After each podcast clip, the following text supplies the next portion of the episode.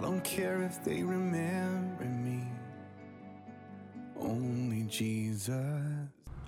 This is Dreamwalker nineteen sixty. As a reminder, you can read the transcripts of all my podcasts at dreamwalker nineteen sixty dot com. You can use most podcast platforms if you wish to listen. All you need to do is do a search for Dreamwalker nineteen sixty. In a recent exchange I had on Facebook where I post links to my podcast, the person stated a list of names of all these important people within religion and how their point of view should not be doubted or questioned.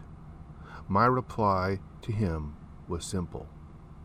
I do not place my belief in anything any humans say. I listen only to the words of Jesus Christ. I then pointed out this verse, Second Corinthians thirteen one.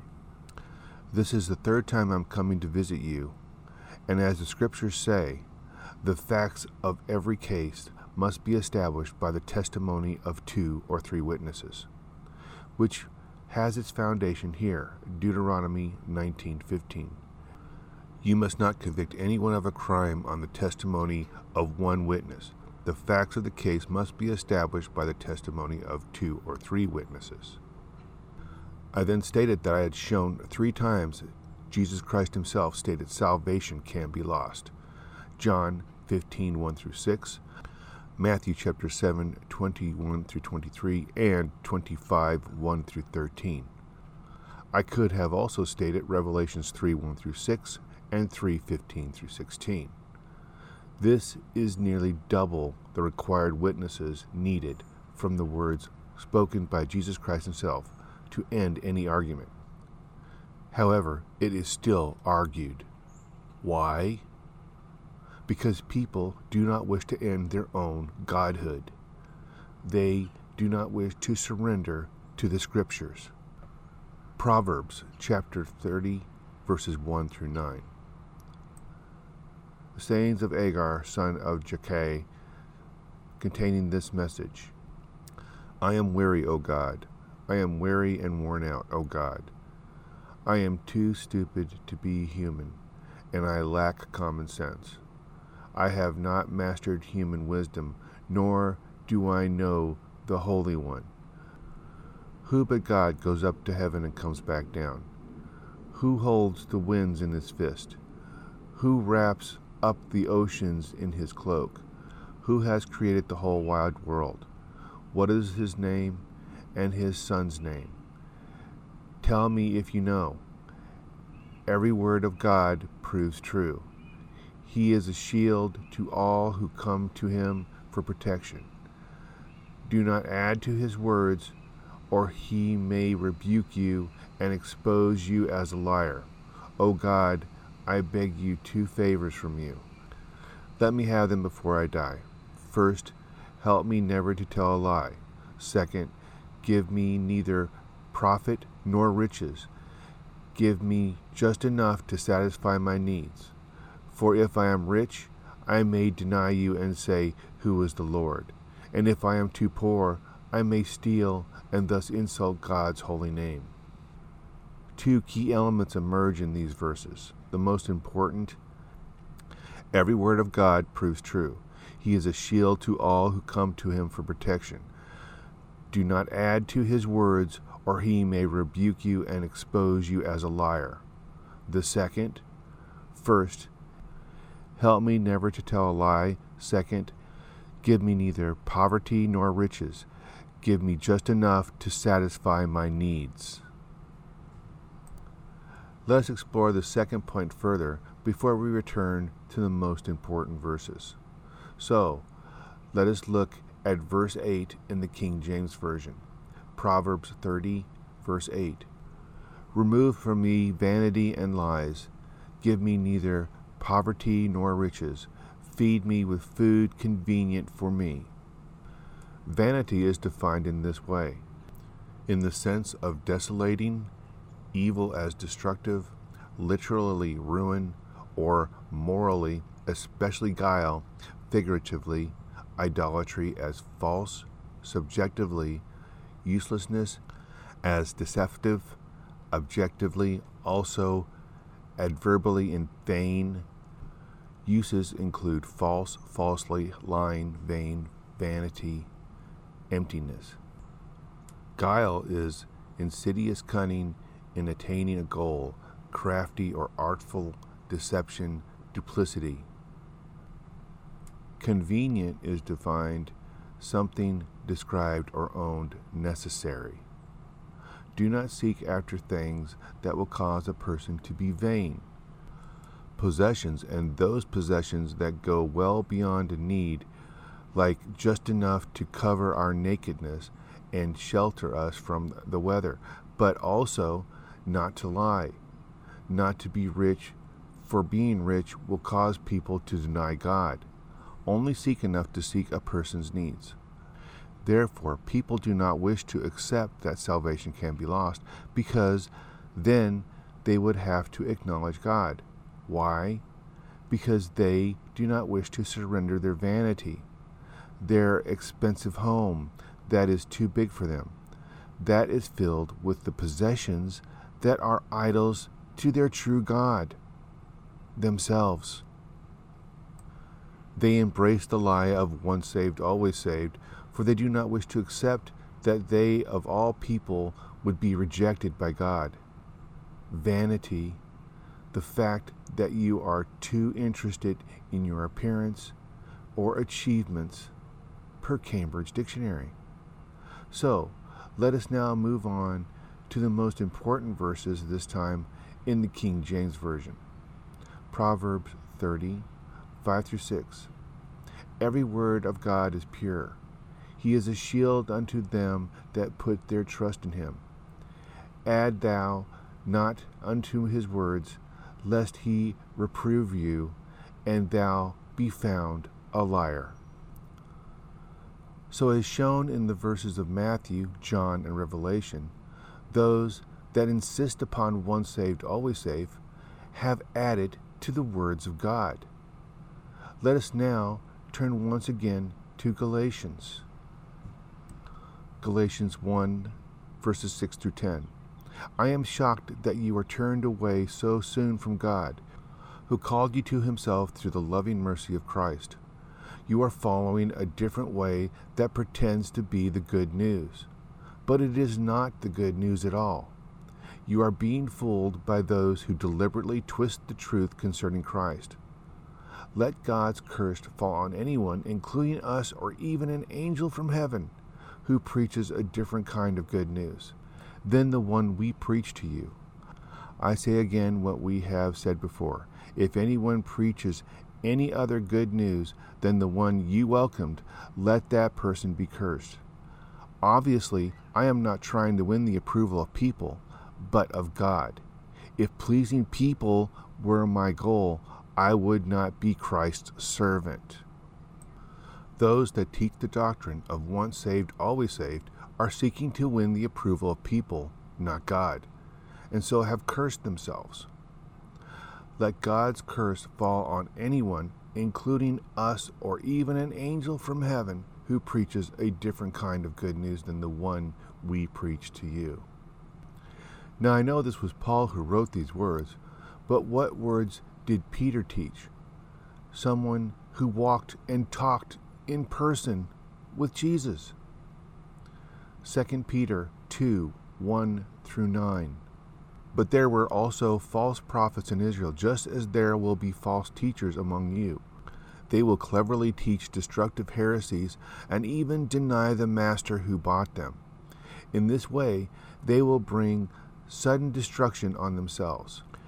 Many will follow their evil teachings and shameful immorality, and because of these teachers, the way of the truth will be slandered. In their greed, they will make up clever lies to get a hold of your money, but God condemned them long ago, and their destruction will not be delayed. For God did not spare even the angels who sinned. He threw them into hell in the gloomy pit of darkness, where they are being held until the day of judgment. And God did not spare the ancient world, except for Noah and the seven others in his family. Noah warned the world of God's righteous judgment. So God protected Noah when he destroyed the world of ungodly people with a vast flood. Later, God condemned the cities of Sodom and Gomorrah and turned them into heaps of ashes. He made them an example of what will happen to ungodly people. But God also rescued Lot out of Sodom because he was a righteous man who was sick of the shameful immorality of the wicked people around him. Yes, Lot was a righteous man who was tormented in his soul by the wickedness he saw and heard day after day. So you see, the Lord knows how to rescue godly people from their trials, even while keeping the wicked under punishment until the day of final judgment. Just so we understand each other, let us read verse one of this chapter in the King James Version. Second Peter two one. But there will be false prophets among the people, even as there shall be false teachers among you, who privily shall bring in damnable heresies, even denying the Lord that bought them, and bring upon them swift destruction. Peter verifies the words of Jesus Christ, that those that were born again and accepted Jesus as their Savior turned their backs upon him to teach false doctrines, for all they were after was money for their own idolatry. And so they deceived many into following their twisted versions of the Bible to be cursed by God himself. Again, this is not me saying this. This is the Bible saying it. Already people will be throwing out verse after verse of God's undying love for all. I have never questioned these scriptures ever. Yet how many have read the book of Hosea? Hosea one two. When the Lord God first began speaking to Israel through Hosea, he said to him, "Go and marry a prostitute, so that some of her children will be conceived in prostitution." This will illustrate how Israel has acted like a prostitute by turning against the Lord and worshiping other gods. Hosea three one. Then the Lord said to me, "Go and love your wife again, even though she committed adultery with another lover." This will illustrate that the Lord still loves Israel, even though the people have turned to other gods and love to worship them. Hosea chapter four, one through four. Hear the words of the Lord, O people of Israel. The Lord has brought charges against you, saying, "There is no faithfulness, no kindness, no knowledge of God in your land. You make vows and break them. You kill and steal and commit adultery. There is violence everywhere, one murder after another. That is why your land is in mourning, and everyone is wasting away, even the wild animals. The birds of the sky and the fish of the sea are disappearing." Don't point your finger at someone else and try to pass the blame. My complaint, you priests, is with you. Hosea nine, one through two. O people of Israel, do not rejoice as other nations do, for you have been unfaithful to your God, hiring yourselves out like prostitutes, worshiping other gods on every threshing floor. So now your harvest will be too small to feed you. There will be no grapes for making new wine. Hosea chapter ten, verses one and two. How prosperous Israel is, a luxuriant vine loaded with fruit. But the richer the people get, the more pagan altars they build. The more beautiful their harvest, the more beautiful their sacred pillars. The hearts of the people are fickle. They are guilty and must be punished. The Lord will break down the altars and smash their sacred pillars. Hosea chapter eleven, verse one through two. When Israel was a child, I loved him and called my son out of Israel. But the more I called to him, the farther he moved from me, offering sacrifices to images of Baal and burning incense to idols. Hosea chapter twelve, verses two through ten. Now the Lord is bringing charges against Judah. He is about to punish Jacob for all his deceitful ways and pay him back for all he has done. Even in the womb, Jacob struggled with his brother. When he became a man, he even fought with God. Yes, he wrestled with an angel and won. He wept and pleaded for a blessing from him. There at Bethel he met God face to face, and God spoke to him. The Lord God of heaven's armies, the Lord is his name. So now come back to your God. Act with love and justice, and always depend on him. But no, the people are like crafty merchants selling from dishonest scales. They love to cheat. Israel boasts, I am rich. I have made a fortune all by myself. No one has caught me cheating. My records is spotless. But I am the Lord your God, who rescued you from slavery in Egypt, and I will make you live in tents again, as you do each year at the Festival of Shelters. I sent my prophets to warn you with many visions and parables.